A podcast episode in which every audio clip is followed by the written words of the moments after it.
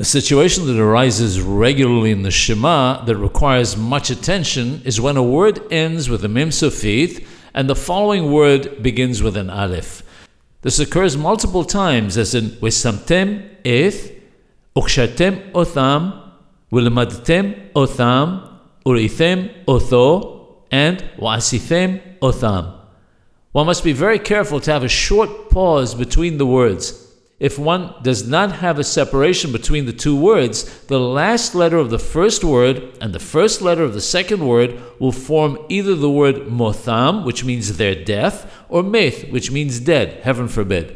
Additionally, it's appropriate to read the Shema with the ta'amim, the cantillation notes. It's appropriate to do so whenever Torah verses are used in the prayer, and in the case of the Shema, the correct emphasis that comes from doing so also can affect the meaning.